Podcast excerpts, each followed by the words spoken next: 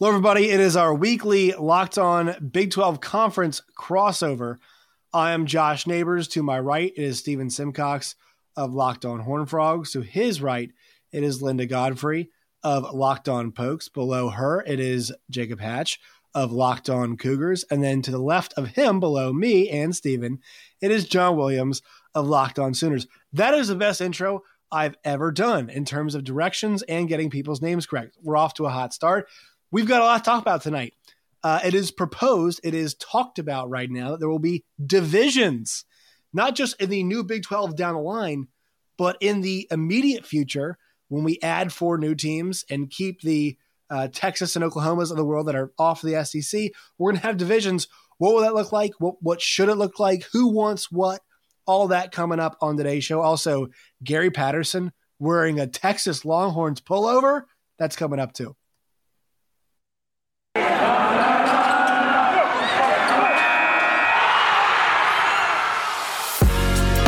are Locked On Big 12, your daily podcast on the Big 12 Conference, part of the Locked On Podcast Network.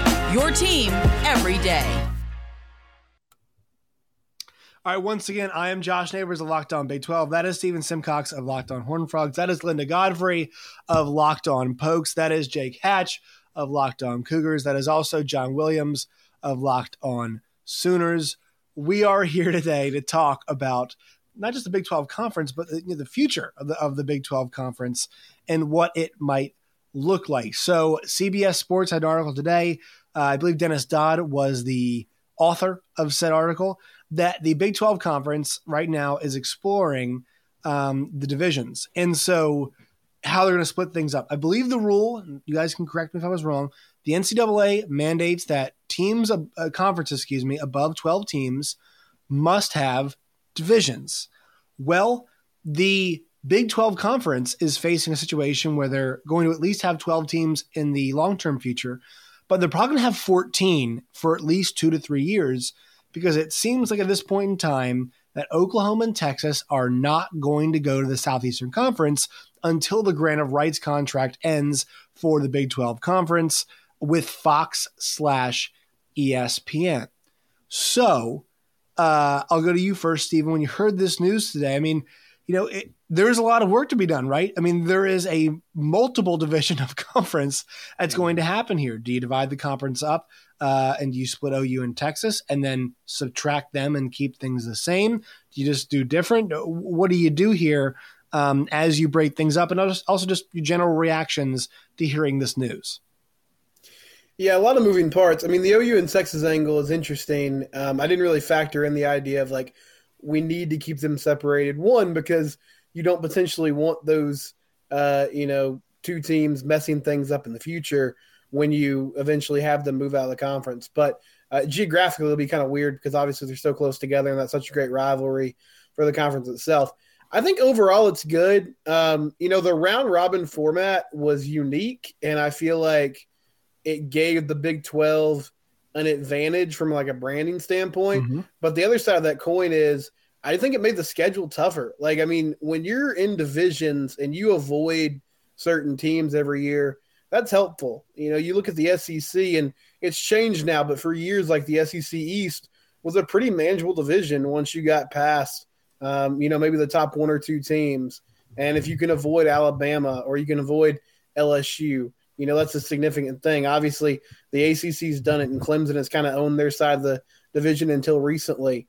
Um, but I feel like for teams that are sort of trying to make a move and get out of the middle of the pack, this will be a really good thing um, because you don't have to necessarily go see every single team in the league, and maybe you will have one division that ends up being a little more manageable than the other. Like I don't need to go uh, watch TCU play uh, while toothless mountain people yell at them in Morgantown, West Virginia.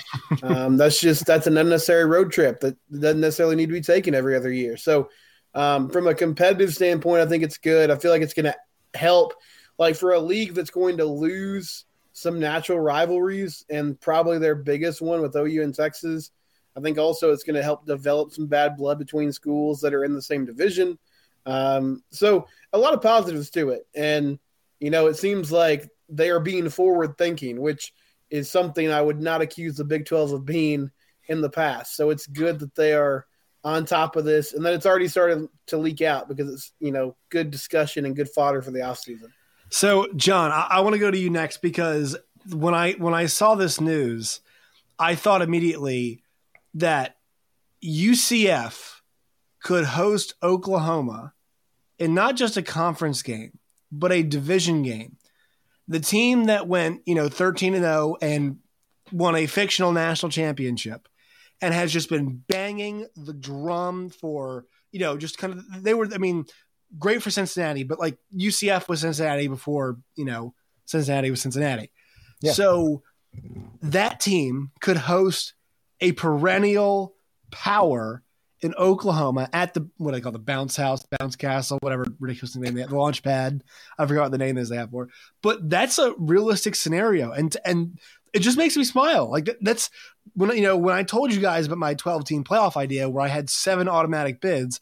Like that was the idea, right? That the idea is a team like OU travels to a place like UCF and plays a team like that, and that could be a divisional football game in like two years. I mean, how awesome is that? Yeah, I think it's a lot of fun. I, you know, I, I talked about it in the group chat that, you know, even if Oklahoma and Texas only get to be a part of a 14 team Big 12, I think it, it is going to be fun.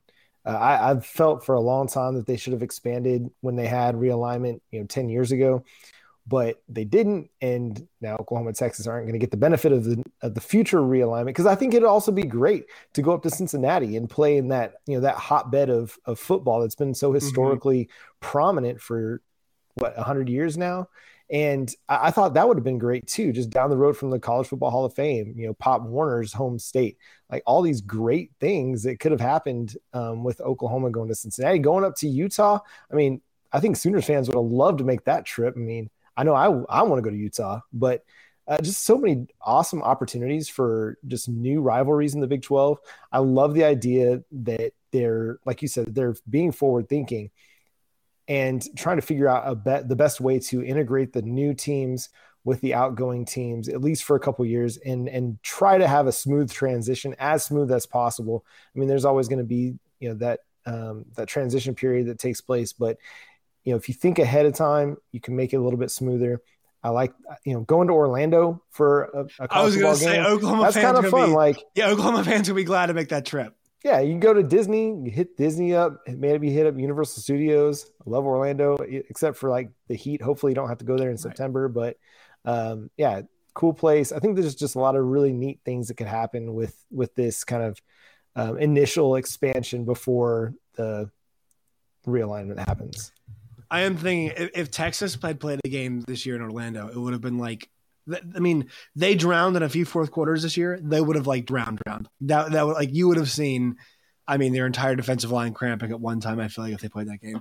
Um, Jake, I'll go to you next on this. So the idea of do you, you want to make these divisions probably concrete, as in like once Oklahoma and Texas leave, you don't want them to change, especially if you're a BYU fan, right? Because once you, I mean, you're glad to be there, but you kind of want to build a bit of consistency once you get there, right? Well, and the way that Dennis Dodd kind of laid out, he had a North and South division. The way he kind of laid things out, and I've I've always been a thought that going to West Virginia and UCF are going to be very extensive travel things for BYU, mm. going clear across the country. So if you put them in that proposed South Division, where you might go there once every two or three years versus maybe every year or every other year, it's probably better for all parties' interest, in my opinion. I'm all about if you have that North Division, including Cincinnati, the Kansas schools, Oklahoma, and Iowa State. I'm all for that. That's relatively decent travel for BYU. It kind of keeps a north south dividing line between these two. And I think it actually keeps the divisions relatively balanced, all things considered. Yeah. The one catch with that one is what's the split with, you know, because there's five, so the, the big holdup here is there's going to be five Texas schools. Yep, and that's right. that's the. You make you make that South Division very Texas centric, and that is going to exactly. cause some people some consternation. Uh, Linda, would you would you be somebody who wants? Um, in my opinion, I, I think the rivalries should be you try to keep them in division as much as possible, so we don't end up with the potential that we had this year for Bedlam the last week of the season, and then Bedlam once again. How, what's your thought on that? Would you want to keep rivalries? in the same division, or would you be fine with spreading them out and you know having the potential for Bedlam one and two back to back? I'm I would be okay with having Bedlam back to back. What I don't want is Texas and OU in opposite divisions and then those two schools go to the Big 12 championship for the next several years before they leave. That does nothing for the Big 12 as a whole.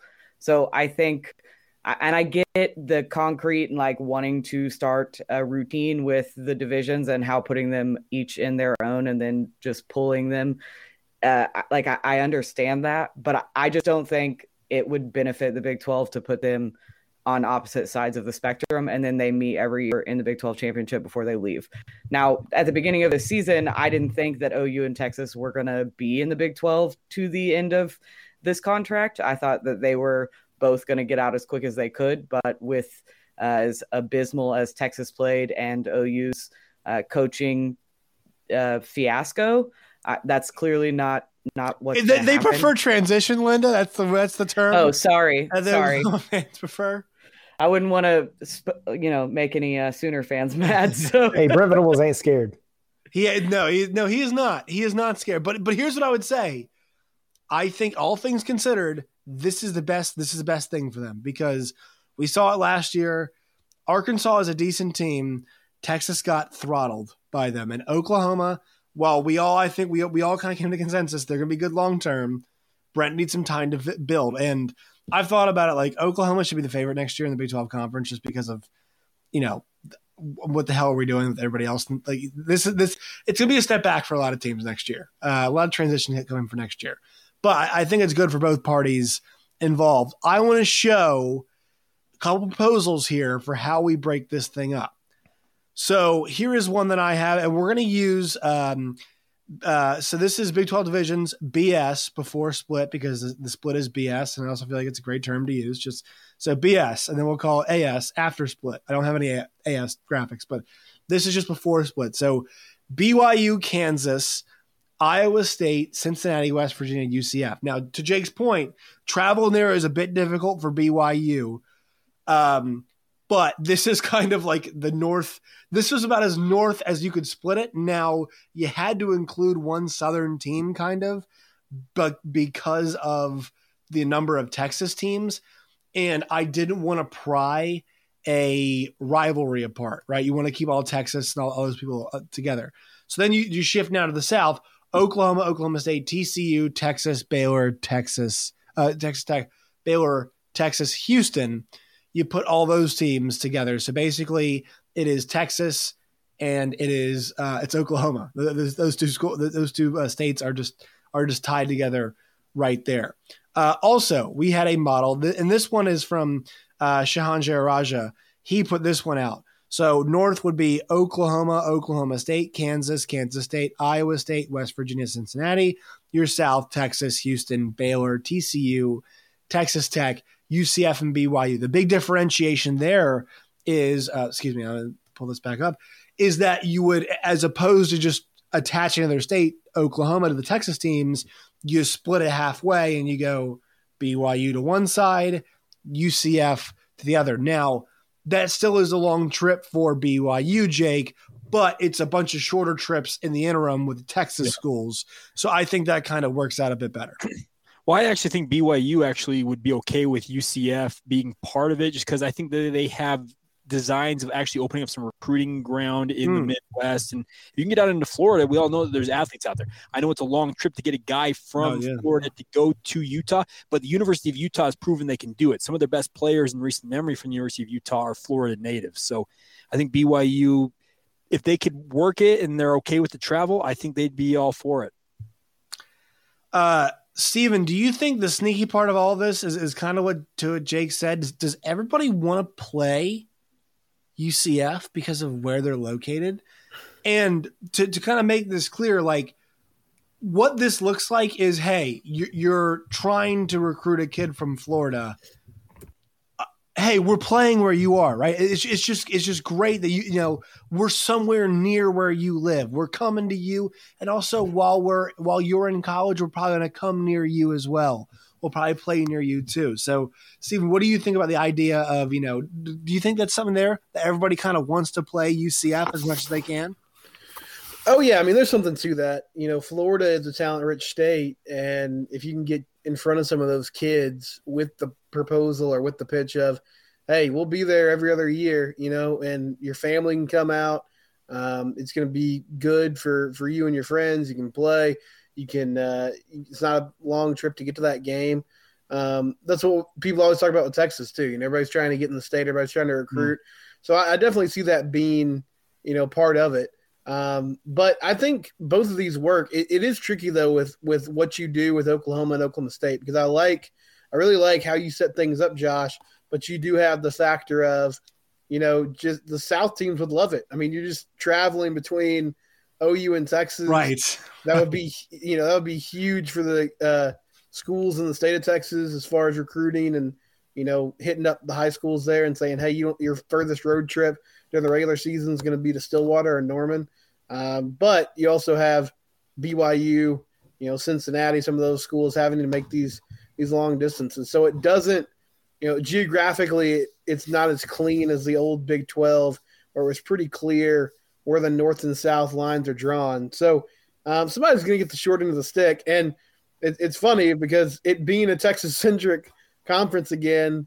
Um, if those are the schools in power, then that was what caused a lot of the problems you know, with right. with the implosion of the Big Twelve the first go around. But um, yeah, to answer your original question, I do feel like from whether it's coming to Orlando and kind of it being a fun trip for the fan base, a fun trip for the guys on the team, and then also you combine that with the ability to recruit and just allow some of those local kids to see some different programs.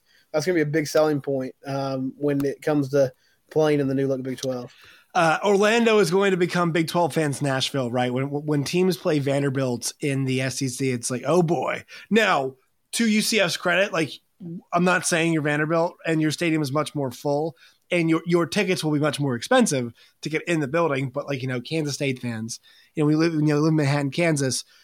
Guess what's awesome in the middle of November? Uh, a, a good old trip down to Orlando, Florida. That that's what's great. I, I wish we had a West Virginia person because – their case is very interesting. They've Cincinnati is going to be their counterpart, right? That is somebody they 100% must be paired with for the geographic rivalry. I will say this 2007 is a beloved, cherished year for college football fans. That is one of West Virginia's best years. During their best years, West Virginia had a whole lot of Florida kids that is what West Virginia. And I know, I know, it talked about everybody else generally, but that is one school I think that needs to be paired with UCF. Geographically, it's going to make sense for them just because of the eastern proximity. I know it's far trip, trip south for them, but that is something that they're definitely 110 percent going to want is being paired up with UCF. So that that's something I'm I'm I'm going to see happening here. Linda, I want to ask you. You you hit on this this Texas Oklahoma thing the Big 12 has to put those two together, right? There is no situation in which the powers that be say, sure, we'll let you guys go in different conference, uh, different divisions, let you guys still have your game and give you guys the potential to, uh, you know, play in a Big 12 title game. Now, it feels like Texas might be far away from that, but hey, you never know. They have to be in the same division, right? I think they do. I, I just don't see any benefit long term for the Big 12. That being, I mean, we're giving them credit for like trying to plan ahead how far ahead are they planning is probably the next question on the docket. But I, I, I think you have to keep them in the same division in order to keep some blood alive in the other schools in the Big 12. And I know, like you said, Texas didn't play, hasn't been, you know, they're back every season, but anything can happen any given Saturday, Sunday, whatever day you play football. And the last thing the Big 12 needs right now is for those two teams that have like ran the division. And yes, I did air quotes. We'll fight about it off air. That like we don't want them to go out on top. Like that's the last thing right. the Big 12 needs. Uh, so I was so I was wondering, like, is there is there a situation where they could do like an east west? Now I know there's not like a perfect dividing line on that, but there's not really for north south either and uh, you know this is just kind of like off the top of my head thinking like if you have BYU and Tech, should we and so, Iowa so, State and do we have a name we could use that's not East West like, North South, John? Like, like have you thought of one maybe? Because like, but also doesn't matter. I mean, the yeah. Cowboys are in the NFC East. Yeah, the Chiefs are in the AFC West. You know, it's it's all a little bit relative. All the terms are I mean, loose. It's semantics. There's it's, it's just Like, semantics. You know. the Falcons playing the NFC West at one point in time? They Am I did. Yes, dreaming that? did. Like now, I I'm a, say I'm a Niners fan, and I do remember those Falcons NFC West battles. So so. The problem is, you, you know, because I remember the Big Ten got ridiculed. Leaders and legends was. I was gonna say leaders Like and that- legends is available. Let's just go with that one. I was just let's just double down on that one because they ended up having to change that, right? Yeah. So that is, eh, but here's the thing: like, look, Missouri plays in the SEC, and my, my alma mater plays in the SEC East. They play South Carolina. The only thing those two schools have in common, they both are in a place called Columbia. Nothing else in common. So.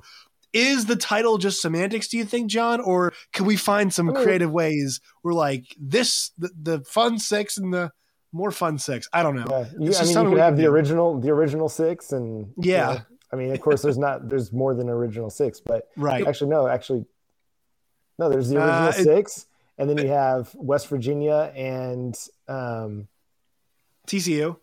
TCU, TCU.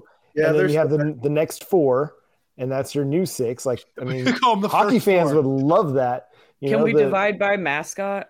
Do we have Uh, like Yeah, like human mascot and animals?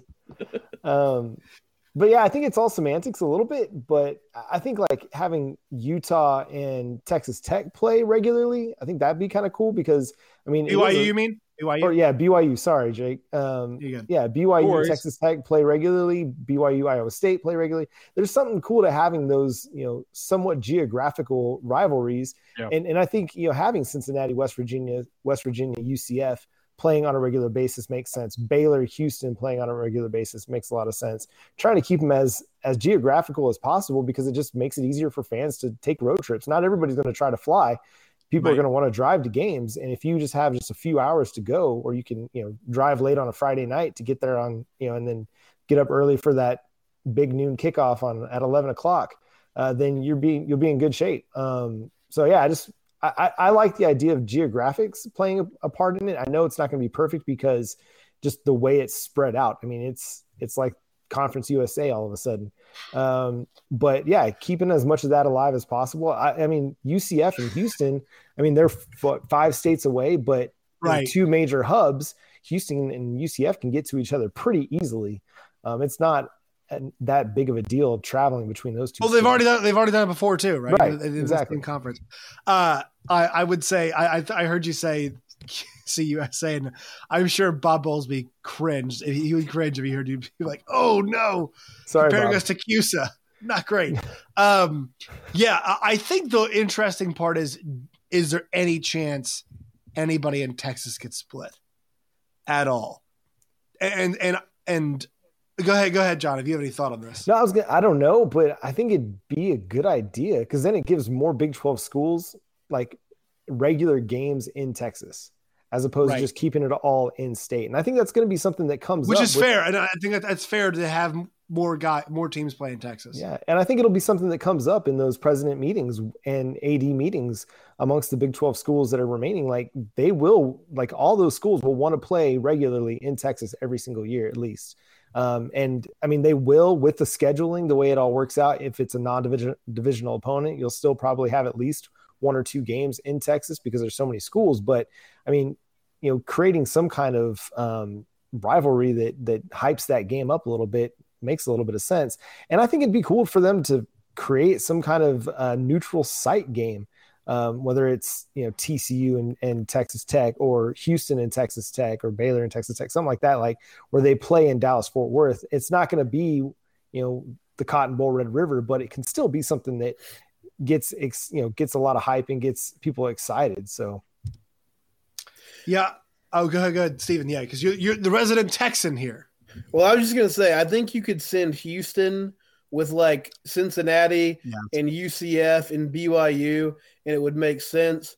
I'm just not sure Holgo's gonna go for it, and he's not the type of dude that would be like super chill about it if they, you know, if he felt like they screwed him over. Neither would Um, Mr. Fertitta either, who is the one of the No. power holders that we know. Because here's the thing, Stephen, they want their shot at the Texas schools. That's really what they want here. Yes, they want and, to say we're the we're one of the big boys here in the state. well, and nobody in the state will say it, but I mean, a big reason they they finally relented because they were desperate. But a big reason as to why they didn't want to let them in is because like that is a urban talent rich area like Houston the fourth where, largest city in America. Yeah, everybody goes to Houston to get athletes. And you know, like Tom Herman kind of dabbled with it a little bit. He got Ed Oliver to stick around and stay home. Um, and you see you'd see the occasional guy from that area that would stick around. But for the most part, you know, those guys would go to LSU or they'd stay in the state and go elsewhere to a Power Five school. Um, so it's a big draw. And I mean, obviously, like Holgorsen knows how to coach. Like there's potential there at Houston. Um, you've seen it with basketball and how they've turned it around there as well. So it's a, it, you know, it's a dangerous. I think sleeping giant is like an overused term. I feel like anytime there's are. a job open in college athletics, we're like, oh, this school's a sleeping giant. But Houston does have some potential um, to really capitalize on their location. Yeah, because ba- so basketball's done it in a different different way. I mean, Kelvin Sampson's done a really good job there. Say what you want about him. He's done a really good job there. Um, football, you're right. And like this, it, especially with Texas staying in the conference, OU doesn't really matter as much to them.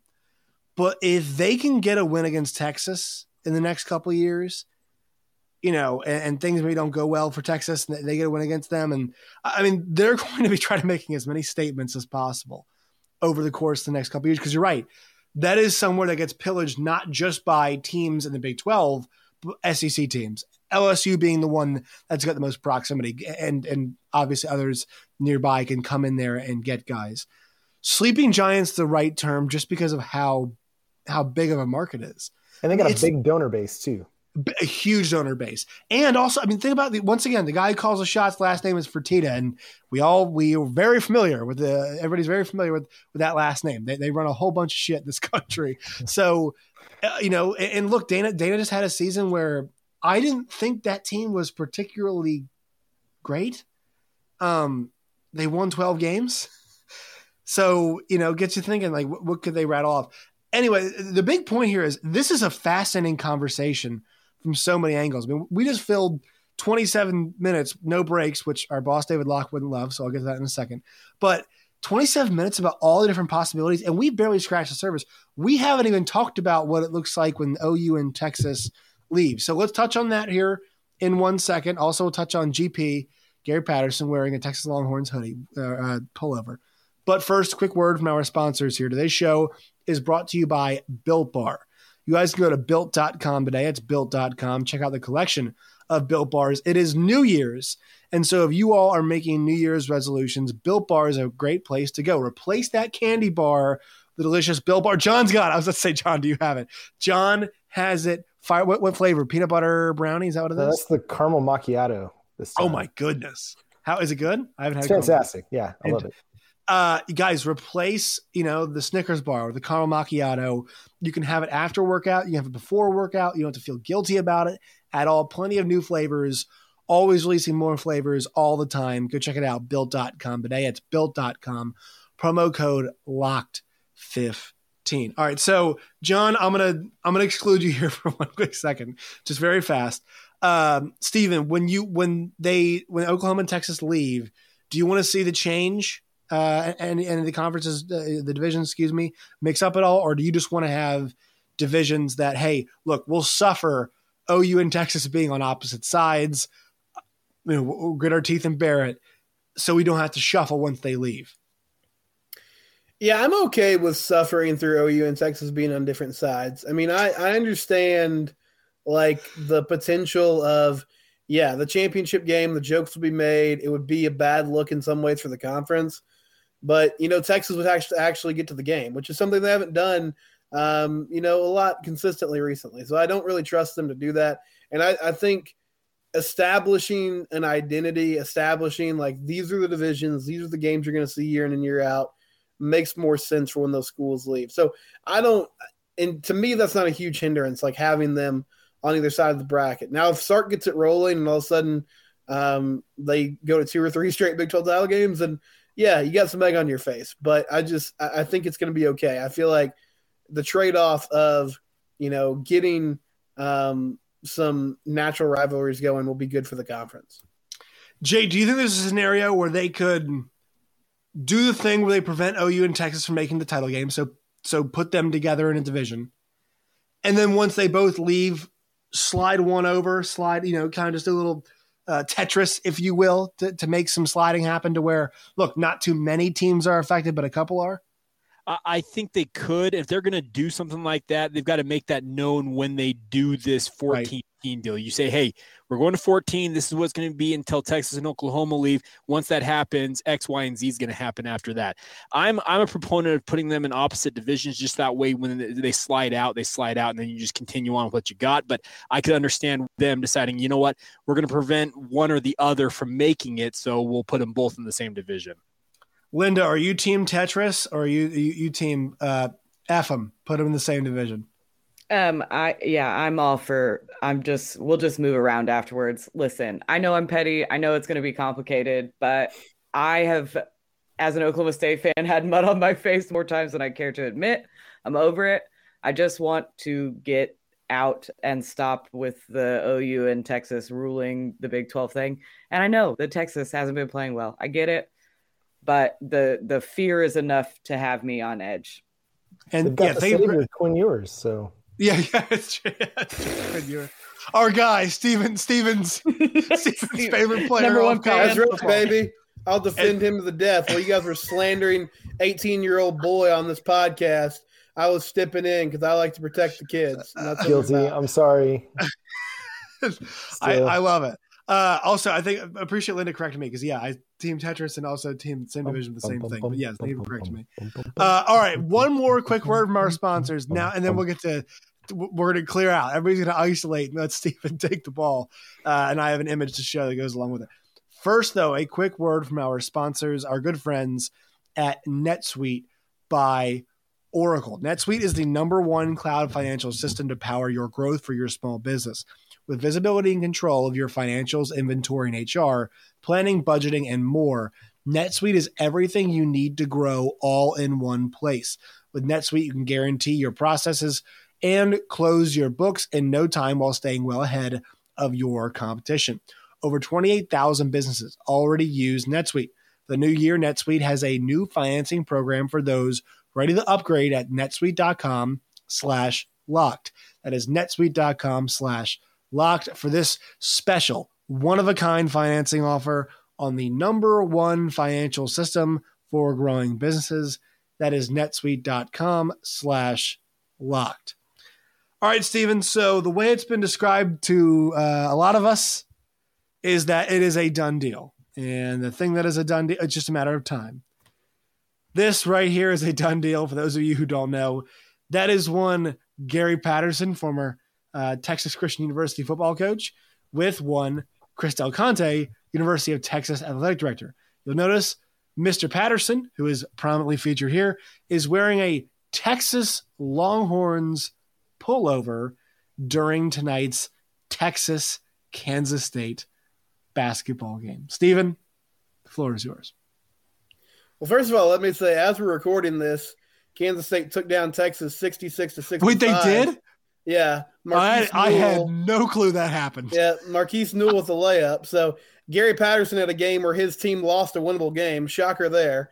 Uh, secondly, he got let go. It is his right to do what he wants, and it is my right to be angry about it. So if like if you want to go down there and get a nice check and be an analyst and work 20 hours a week and play your bad country music on – you know, Sixth Street for all the local people in Austin, that's fine, sir. You go ahead and do it. Um, I will say that I have been a defender in the past. You know, we we've sort of been a punchline here at TCU for erecting a statue of a man that is still very much alive and kicking, and I really thought that that wouldn't be much of a problem even after he was fired. But now it kind of looks like we just have a shrine to our ex, so that's not great. and I think maybe we should put a tarp over that for the time being and just unveil it a little later. But I'm, uh, you know, I'm very happy for him. Um, he's reunited with Chris Del Conte, and if they want to underperform and not live up to expectations there, and that's good. You know, get your money, man. Do your thing. You did a lot for the university, but uh, yeah, I hope that Sonny Dykes puts 55 points on you, did like he did when he was at SMU. Did you did that TCU? Did you just advocate for re unveiling a statue that's already been unveiled? Yeah. I say what we do is we cover it up and we pretend like it's not there. And then, you know, when time passes and things are a little bit cooler, um, we just unveil it. And it's sort of like, you know, talking to your kids about an old flame that you had. Like this was a different time in life. And it was, you know, it was a good time. And then we went through a rough patch, but now we're back. In all honesty, like he did, he did amazing things. Um, and he can do what he wants, but like this is, and this is who he is. Like this is who he is to a T. This is what's always motivated him. He has always been the petty person that has a grudge and wants to rub it in your face. Yes, but I had to sit through all those press conferences where he was accusing people of hitting Jerry Kill in the head with a helmet and SMU like running amok and putting their flag on the field and all those conspiracy theories. And I sat through all that, and now you know I'm gonna have to watch him in the press box. And you know these media folks are just gonna fawn over him every time. Like anytime Texas has a good game defensively, we're gonna get all these shots in Gary in the press. Oh, Gary's a genius. Look at what Gary did for Steve Sarkisian. Gary's got he brought a new attitude to the 40 acres. They have a chip on their shoulder now because Gary's there and he taught them about how to be a two star recruit and develop talent. It's like grow up. If that's why they're good, that's not why they're going to be good. Have you seen, have you seen the recruiting class? They should be good. Um, should be good. John, I'm going to ask you here. Stephen Baker, that by the way. John, if you're Pete Kwiatkowski, Texas defensive coordinator, for those of you who don't know, and the way it's been described is he's taken the Jerry Kill role, um, you know, kind of off the side. Jerry Kill became the interim head coach. So if you're Pete Kwiatkowski, how much of the oh he's just an analyst, don't worry, are you thinking about after your defense sucked? And I think Pete is a very good defensive coordinator. They're paying him a lot of money. Uh, how much? How much of that are you worried about? Oh, you're definitely looking over your shoulder. Like it's it's just a few bad games with bad performances by your defense before Gary Patterson takes over. And not and that's not even going to say that Gary Patterson fixes the defense because a lot of it's mentality. I mean, we heard the coach in the locker room uh, or on the bus after a game this season just talking about the guys and the mentality that they didn't have uh, mm-hmm. to play defense and you know everybody just kind of you know snickering at him almost and um, that's that's a lot of it. You know, like when Matt Campbell talked about you know having three stars with a five star mentality. I mean, that does make a difference. You know, Texas has generally pretty much every single year had pretty good recruiting classes, but it's not translated to the field. Is that similar to what's going on with my Dallas Cowboys, where you do have talented players, but it's not translating to the field? Is that's what because that seems to be what has been going on at Texas for the last you know decade and a half. They have good recruiting classes. They they look great on paper. They're going to be everybody's darling, especially on the big networks. But then it doesn't end up showing itself on the field. And I think I mean Stephen's absolutely right. Like if Lincoln Riley is any evidence of what the major media does uh, with a with a coach at a major program in a major media market, Gary Patterson will be fawned over by ESPN. ESPN already loves Texas, this is just going to be one of those things. Like they're going to be ecstatic to put his country music on a college game day one Saturday morning, even it's if he's awful. just an analyst. So, so I mean, it's. I yes, he needs to be looking over his shoulder. Gary Patterson will be the defensive coordinator, I believe. By I'm going to bold prediction here by week nine. I, I just want to I just want to point out that during during the show, um, uh, Stephen Stephen has, has tweeted something already about this image. He has quote tweeted this image, um, is, is, is saying mean, disparaging things uh, about about GP. Uh, you know, no, all I said was it's okay. Gary was, Patterson was, won't see it because Stephen's blocked. I, he blocked me. That's true. He blocked me. He, he, no, here's here's the funny thing. I don't know if I ever told you guys to update the story. So here's here's my funny. Here's the funniest part about this. So I was blocked by Gary Patterson, which is fine. Like I get it. And then a friend of mine like texted me one day, and you know we were laughing about it, and um, he was like, "If you Venmo me five dollars, I will DM Gary." Because Gary reads his direct messages. He's like, if you Venmo me five dollars, I'll DM Gary, and I'll be like, hey, you know, please unblock this guy. So I did. I Venmoed him five bucks, and then my buddy Chris, he DM Gary, and he was like, hey, you know, I know you're blocking a lot of people the other day. Stephen's a great dude. You should unblock him. So then he unblocked me. He unblocked me. And then like I tweeted something during the Kansas State game to the effect of like, okay, it's time he needs to go, and he blocked me again. So he's seen he's seen my profile at least three times. Like he's looked at it physically. He blocked me, unblocked me, and then blocked me again. But anyway, all, I'm tw- all I tweeted was, did he get a honey butter chicken biscuit? Because apparently Chris Beard was giving those away at the game, the Texas students, because he's such a generous man. So What tonight? yeah, tonight he was giving out. Well, I'd like to say that that's oh, it's zero and two for coaches giving away food tonight at games. I saw Porter Moser very generously give out give out pizza at the Oklahoma game tonight. So uh, Mm-hmm. there is that going on as well. This see, here's the thing, and, and this kind of hits something else, and I'll, I'll, ask- I'll ask Jake and Linda can comment on on, on this part of the conversation here. Like we've barely hit on basketball. We we you know I was we've been we've been discussing stuff right now, so that's why I missed the the Kansas State upset over Texas. But like football is really becoming twenty four seven. I mean, this is January eighteenth, and like I'm I'm only going to do a, a legit month of basketball coverage because football has pushed us as far back. I mean, this is a legitimate conversation about what Gary Patterson is going to do at Texas. Jake, is it not? It is absolutely because uh, the whole conversation of is he an analyst or is he the defensive coordinator in waiting? Is he the coordinator who's behind the scenes pulling the strings? It's always ongoing. The thing about college basketball is it's being completely overshadowed by football, but it is what it is.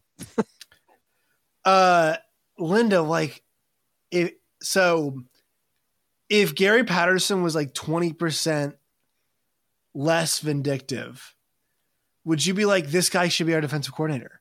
No. Okay, I was pretty I was pretty anti Gary Patterson from the get go after Jim Knowles left. I'm still on my Joe Bob Clements train. Like there was a report that came out that he was going to Ohio State with Jim Knowles, and I was distraught for over a day before he came out and said that those rumors were false. But I just didn't uh, like I, I'm not I don't want to give it to somebody that's been in the Big 12. I, I don't I'm I'm ready to move into somebody new.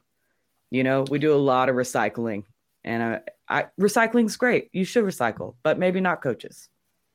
The NFL does it. It doesn't And really- yeah, Mm, I don't know if that's the argument that you. Well, here's so here's right. this this is why it's like I know, I know John's going through this right now, and I, Stephen is I guess as well too, like the Dan Quinn thing where it's like Dan Dan and Gary are very similar to me, where it's like GP should just be a defensive coordinator for the rest of his career because here's the thing, that kid or that, that, that kid, I don't know how much um pitching to kids in their living room Gary Patterson should be doing anymore. I I don't know if that's his vibe.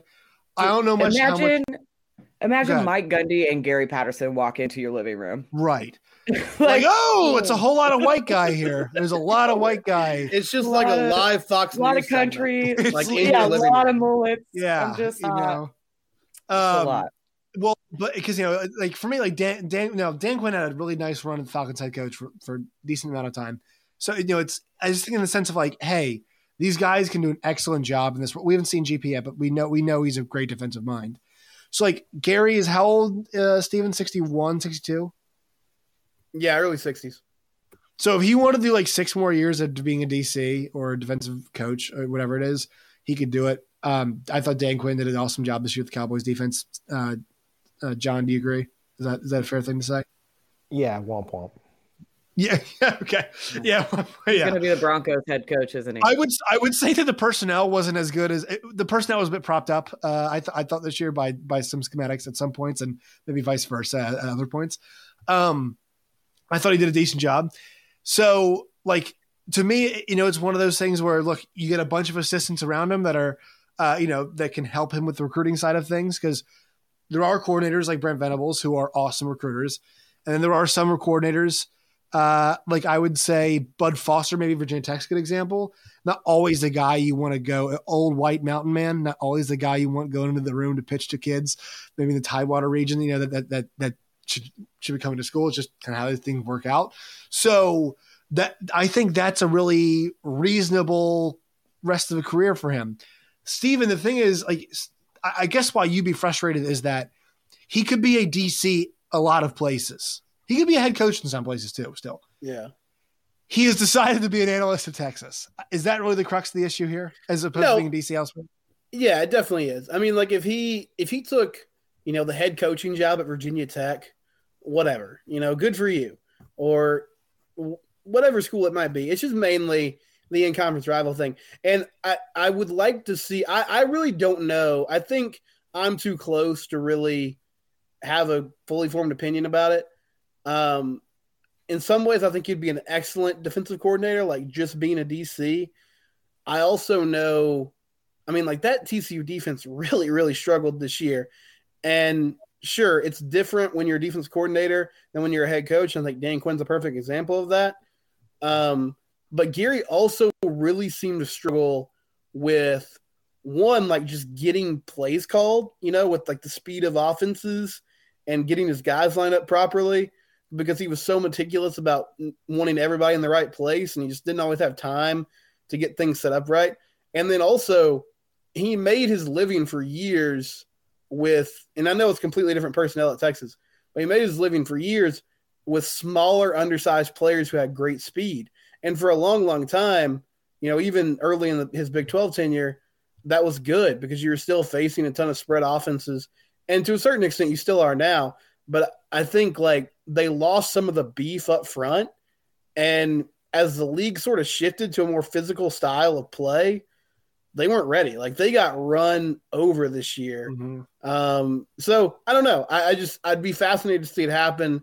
And analyst is the perfect thing for him because he can just kind of grind film, you know, pitch ideas. If he's willing to stay sort of in that box, then I think he'll be really good at it. But if he decides to get outside of that, you know, like John was saying, and get super involved with the defensive planning and want more power, then that's going to be a, pro- a problem, a dynamic problem for that staff. This has been a dynamic conversation. I feel like everybody's everybody. This has been it's been a lot of fun. I mean, this is January 18th, friends, and we just went 45 minutes on football. Uh, it's it's it's been excellent. All right, does anybody have any closing thoughts on this before I let everybody plug their ver- various outlets? Anybody else make comment on? Because here's the thing, Stephen. Like we've been doing this for a while now, and the fact that Gary Patterson is still providing us with a very valuable TCU corner segment makes all of us really uh, just very pleased. So I just I want to say that it's January 18th, and we're still getting at least like five to ten minutes out of you uh, and, and being furious about GP. So that's it's good stuff. All right, so I'll let you cool down before you plug your thing. So Jake, where can people find you and your work and all of its variety? Uh, all things BYU on Locked On Cougars, wherever you get your podcast. Follow the show on social media Facebook, Instagram, or Twitter, Locked On Cougars. And if you want my thoughts on all things sports, follow me, Jacob C. Hatch, on Twitter. John. Yeah, John Nine Williams on Twitter, uh, Locked On Sooners there, and Locked On Sooners podcast on the Facebook. Also, subscribe to the show on YouTube, free and available wherever you get your podcasts. Love the Facebook. Uh, Linda. Uh, it's locked on pokes on all your podcast app, and I am not very good at running the social page, but you can find all of my obnoxious Oklahoma State and and further sports opinions at Lindellians on Twitter. Self awareness is a very valuable tool in this world. Uh, all right, Stephen. Uh, I am at Simcox Steven on Twitter. Gary can't see it, but you can. At Locked On TCU is the show account, and uh, yeah, that's that's where you can find me. Locked On Horned Frogs is the podcast, wherever you get your pods. You guys can find me at Josh Neighbors underscore on Twitter. You guys can find the show on YouTube and wherever you guys get your podcast. Gang, this was fun. We'll see you next week and probably talk some basketball. Just kidding. There'll be some Caleb Williams news and Jackson Dart will be somewhere. Hopefully, a Big 12 school We'll have that next week. Love you guys. See you guys next time.